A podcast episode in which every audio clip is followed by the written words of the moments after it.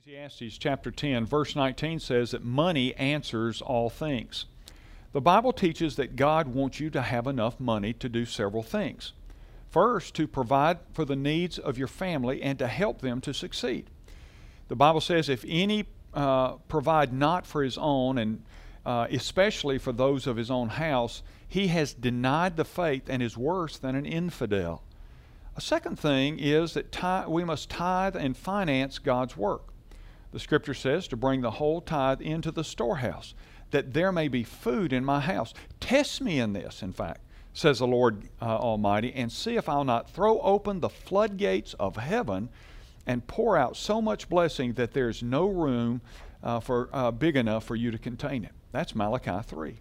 And then a third thing is we must pay our taxes and our obligations. In answer to the question, is it right to pay taxes to Caesar or not, Jesus replied, give to Caesar what belongs to Caesar, but give to God what belongs to God. That's Matthew chapter twenty-two. And then the fourth thing we must understand is that we are to send His word to the four corners of the world.